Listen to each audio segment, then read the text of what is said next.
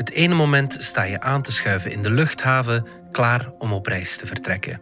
Een seconde later lig je zwaar gewond op de grond en wordt je hele leven overhoop gegooid. De Amerikaans-Belgische Karen Northshield was 30 toen ze bij de terreuraanslagen van 22 maart 2016 een van de vele slachtoffers werd van die blinde terreur in onze luchthaven. Hoe ga je daarmee om? Dat zoiets uitgerekend jou overkomt, dat alles van je leven anders wordt. Moeizamer ook, veel moeizamer. Het is woensdag 17 maart. Ik ben Alexander Lippenveld en dit is de podcast van de Standaard.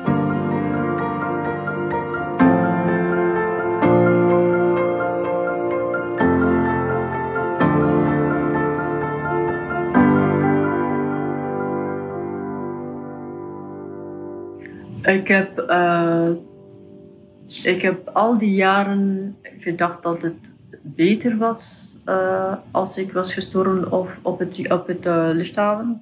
na zo'n gebeurtenis heb ik natuurlijk veel, heel veel in vraag gesteld. En ik heb zelfs ja, de existentiële vragen gesteld van wat is, oké, wat is het zin van het leven en heeft het wel zin om, om, om, om door te gaan. Karen O'Shield liep bij de aanslag op de luchthaven in 2016 zware gehoorschade op en verloor een deel van haar heup. Vele Beel van onze binnenlandredactie, jij hebt de voorbije vijf jaar nauw contact gehouden met haar en hebt haar geïnterviewd samen met collega Mark Eekhout, elk jaar opnieuw voor de krant. Hoe gaat het vandaag met Karen? Het gaat beter. Ehm, ze ziet er beter uit. Ze heeft uh, lang haar nu en ze heeft het ook weer blond gekleurd. Ze stapt op krukken. Uh, ze woont zelfstandig in een deels aangepast appartement. Ja.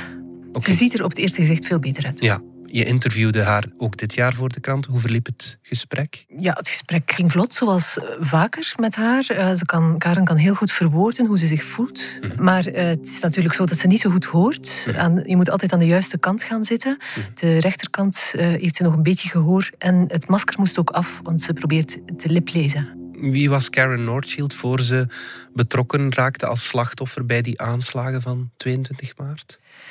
Ja, ze was een jonge vrouw, uh, een atlete eigenlijk. In haar jeugd heeft ze, was ze zwemkampioene bij de junioren in België. Dan heeft ze zich toegelegd op uh, fitness en yoga. En net vijf maanden voor de aanslagen had ze de keuze gemaakt om zelfstandig te worden. Mhm. Coach, fitness, yoga en personal coach. In de club uh, van het hotel waar ik haar geïnterviewd heb. Ik droom nog steeds van competities, van hardlopen. Dat ik vandaag natuurlijk niet meer kan. Um, ik droom nog van mijn fitnesslessen, van, de, ja, van, van mijn ja, studenten. Mijn lichaam was ooit mijn werktool geweest en mijn werktool is kapot geraakt. Uh maar ik denk dat ik, uh, moet, ik moet me opnieuw uitvinden op die manier. Wat bracht haar in die luchthaven op die fatale dag? Ze stond op uh, die dinsdag 22 maart 2016 aan te schuiven uh, bij de check-in voor een vlucht naar uh, de VS, waar ze mhm. haar oma zou bezoeken. En ook haar broer die bij de oma op bezoek was. Mm En vlak daarnaast?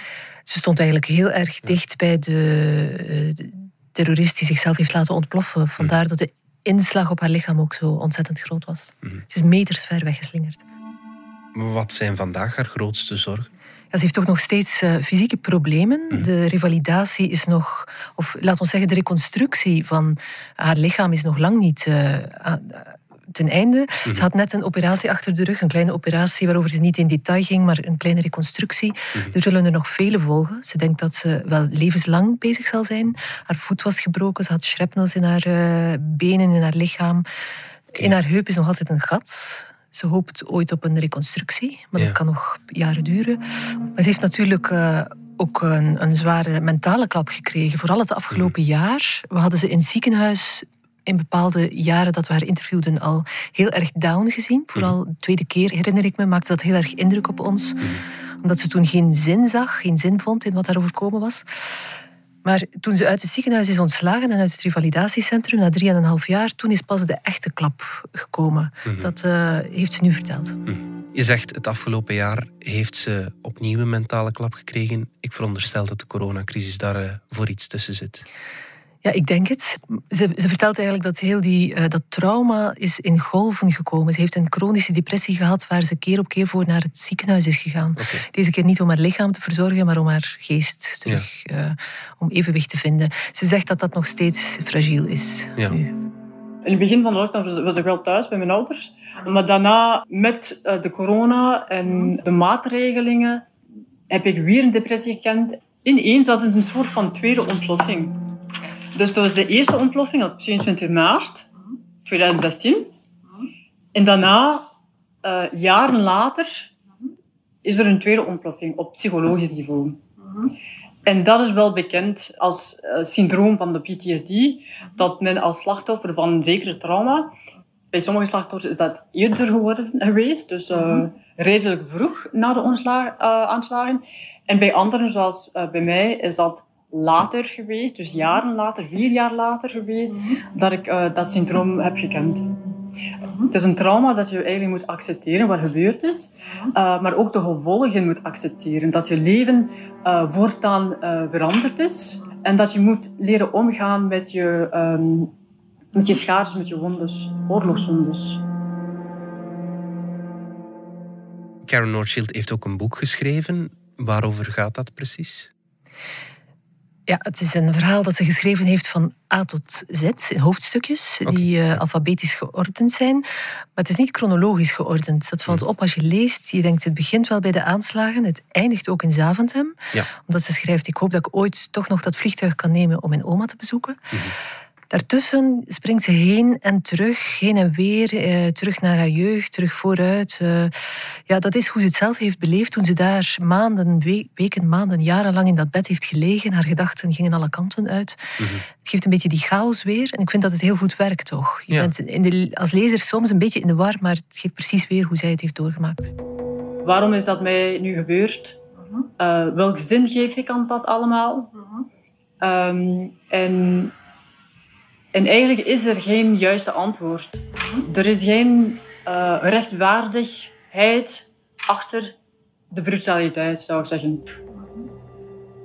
Maar vandaag, de zin die ik wel geef aan mijn ja, grootste overwinning tot nu toe, uh, dus van de aanslagen dus, is dat ik er iets van kan maken. Ik kan er wel een verhaal van maken, een, inspira een inspiratiebron zijn voor anderen. En daarom heb ik namelijk mijn boek geschreven. Mijn boek is geschreven om te kunnen getuigen, woorden te kunnen zetten op iets dat ongelooflijks is, een inspiratiebron te zijn voor anderen en ook een soort van vademecum voor mezelf, om te doen herinneren alles wat ik meegemaakt heb, alles wat ik doorgeleefd heb. Laat ons even terug in de tijd gaan, Veerle. Wat herinner je je nog van die eerste ontmoeting met haar? Ja, ik ben daar samen toen met uh, collega Mark Eekhout naartoe gegaan. Um, dat was in 2017 dan? Ja. Eén jaar na Eén jaar later. Toen pas kon ze ons te woord staan. Het eerste half jaar zelf, eigenlijk wist ze daar niks meer van. Okay.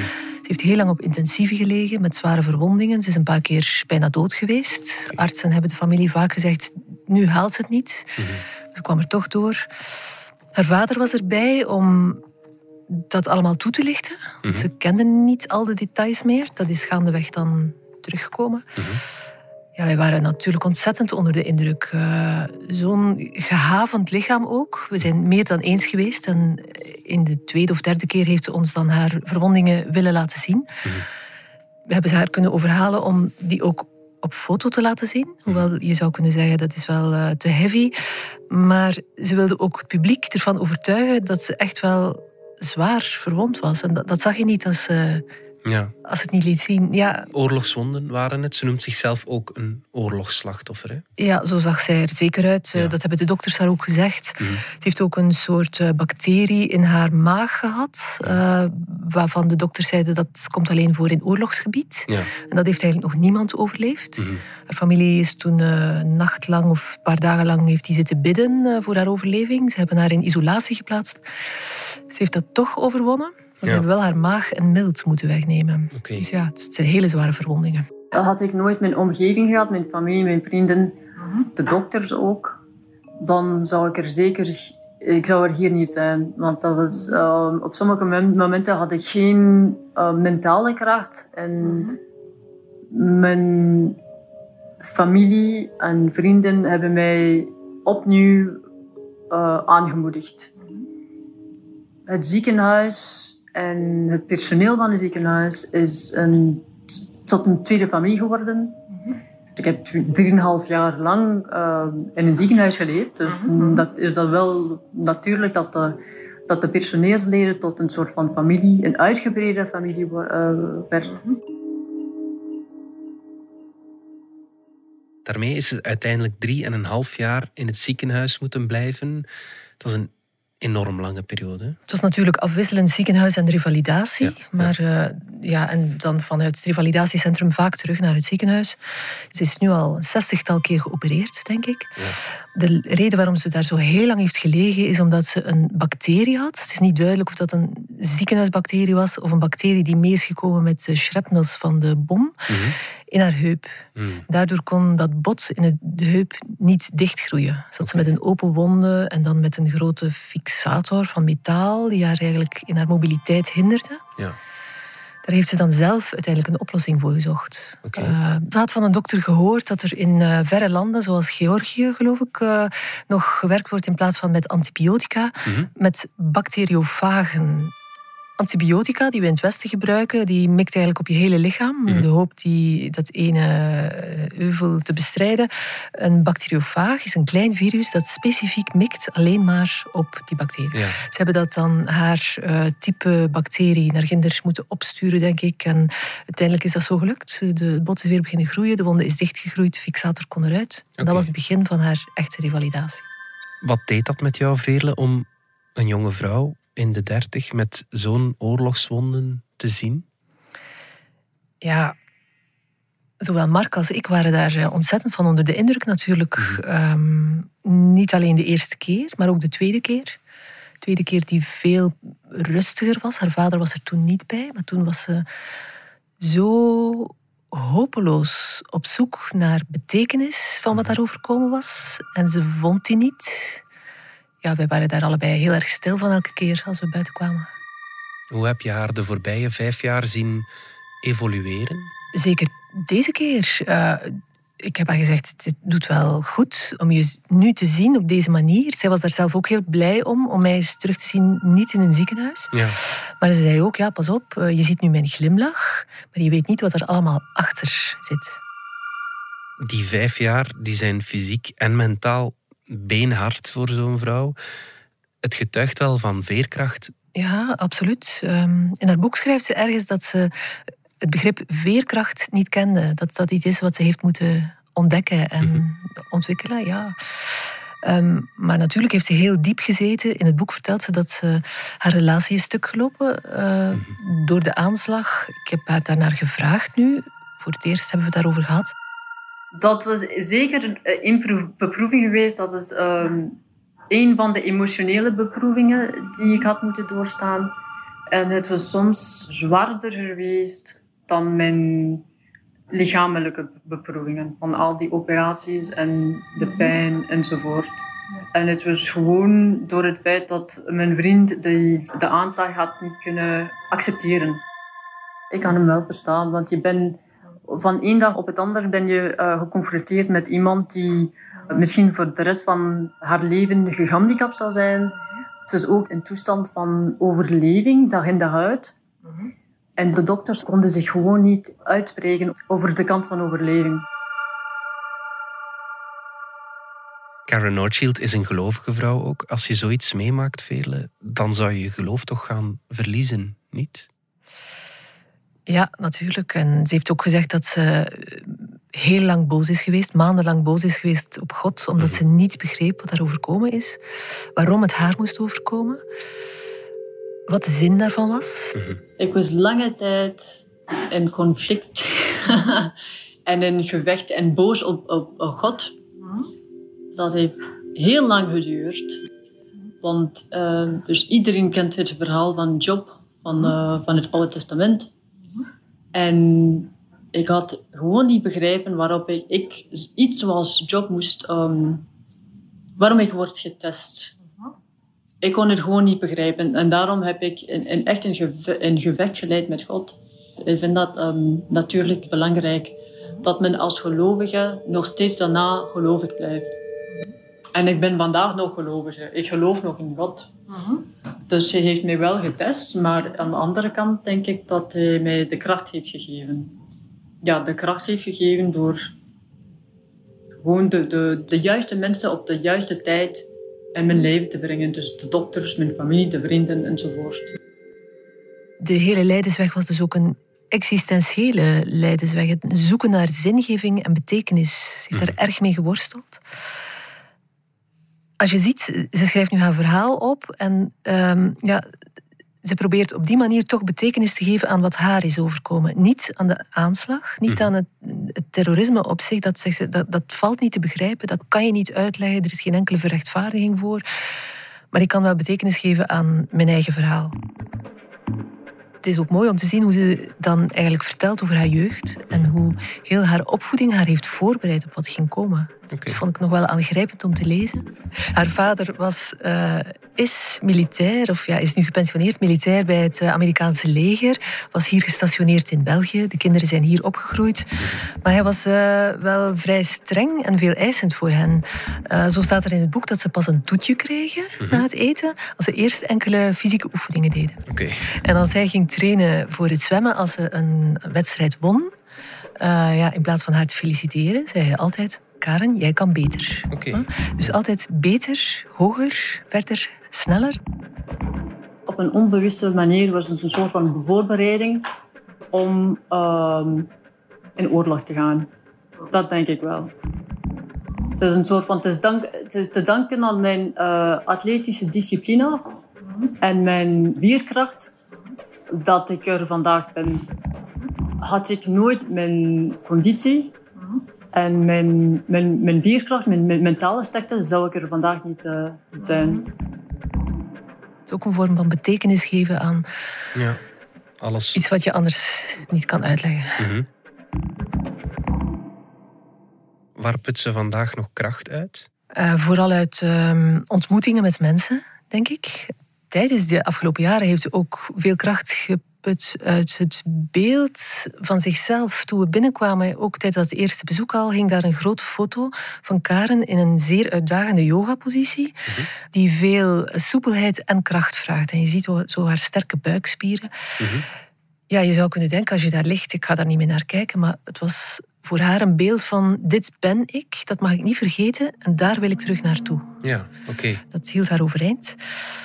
Ook nog een fijn detail dat ik nu pas leerde uit haar boek. Voor elke grote operatie bekeek ze opnieuw de film Gladiator. Een vriendin had die voor haar meegebracht. En zei ze, toen ik die terugzag, ze, ze kende die al van vroeger, denk ik. Het was precies alsof ik een film over mijn eigen leven zag. Alsof ik dat was. Toen ik dat, dat filmpje aankeek, um, had, ik, had ik echt de indruk dat, dat, dat ik de gladiator was. Ja. Dat ik een soort van heroïne ben van... Uh, van de 21ste eeuw. Ja. Want ik kon me heel goed um, met, de, met de personage, met Maximus, dus um, uh, identificeren. Ja. Zijn, heel zijn leven um, beproevingen, uit beproeving bestaat. Ja. Hem overkomt een oneerlijke, een onjuiste gevecht. Uh -huh. uh, hij verliert zijn vrouw, zijn kind. -huh. Hij wordt van het leger ontslaan.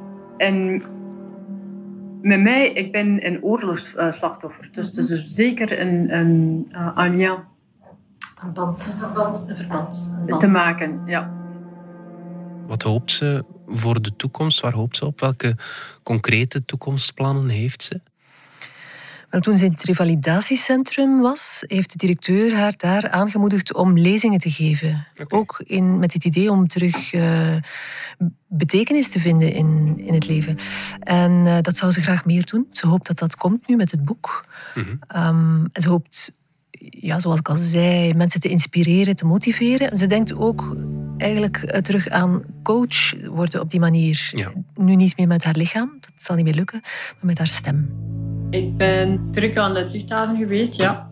Ik heb nog niet uh, mijn grootmoeder kunnen bezoeken. Mijn droom is dus de vliegtuig nemen naar mijn grootmoeder. En dat het eigenlijk een happy end. Ik weet niet of je dat bemerkt hebt. Ja, ja. Het is een soort van happy end, ja. een nog niet gerealiseerde happy end, maar Zal ze ooit volledig kunnen herstellen? Ja, dat is een grote vraag. Ehm, zij denkt dat ze nog heel lang, misschien wel levenslang, zal moeten revalideren en operaties en reconstructies zal moeten krijgen. De vraag is waar je de lat legt natuurlijk. Vele, welke Karen hoop jij te zien als je haar volgend jaar mogelijk opnieuw interviewt? Ja, ik was al heel positief verrast deze keer. Hoewel ik dan wel erg aangedaan was door haar relaas over haar eh, psychische problemen die ze heeft gehad. Maar fysiek ziet ze er een stuk beter uit. En ik hoop dat ze nu volgend jaar ook meer mentaal meer evenwicht heeft gevonden. Ja. Dat ze overtuigd is, zoals ze zelf zegt. Ik hoop dat ik overtuigd geraak van de zin van mijn leven. Ja, oké. Dat is toch nog altijd een beetje wankel. dus in vijf jaar hoop ik dat ik wel meer evenwicht vind, gezonder ben eh, als vandaag.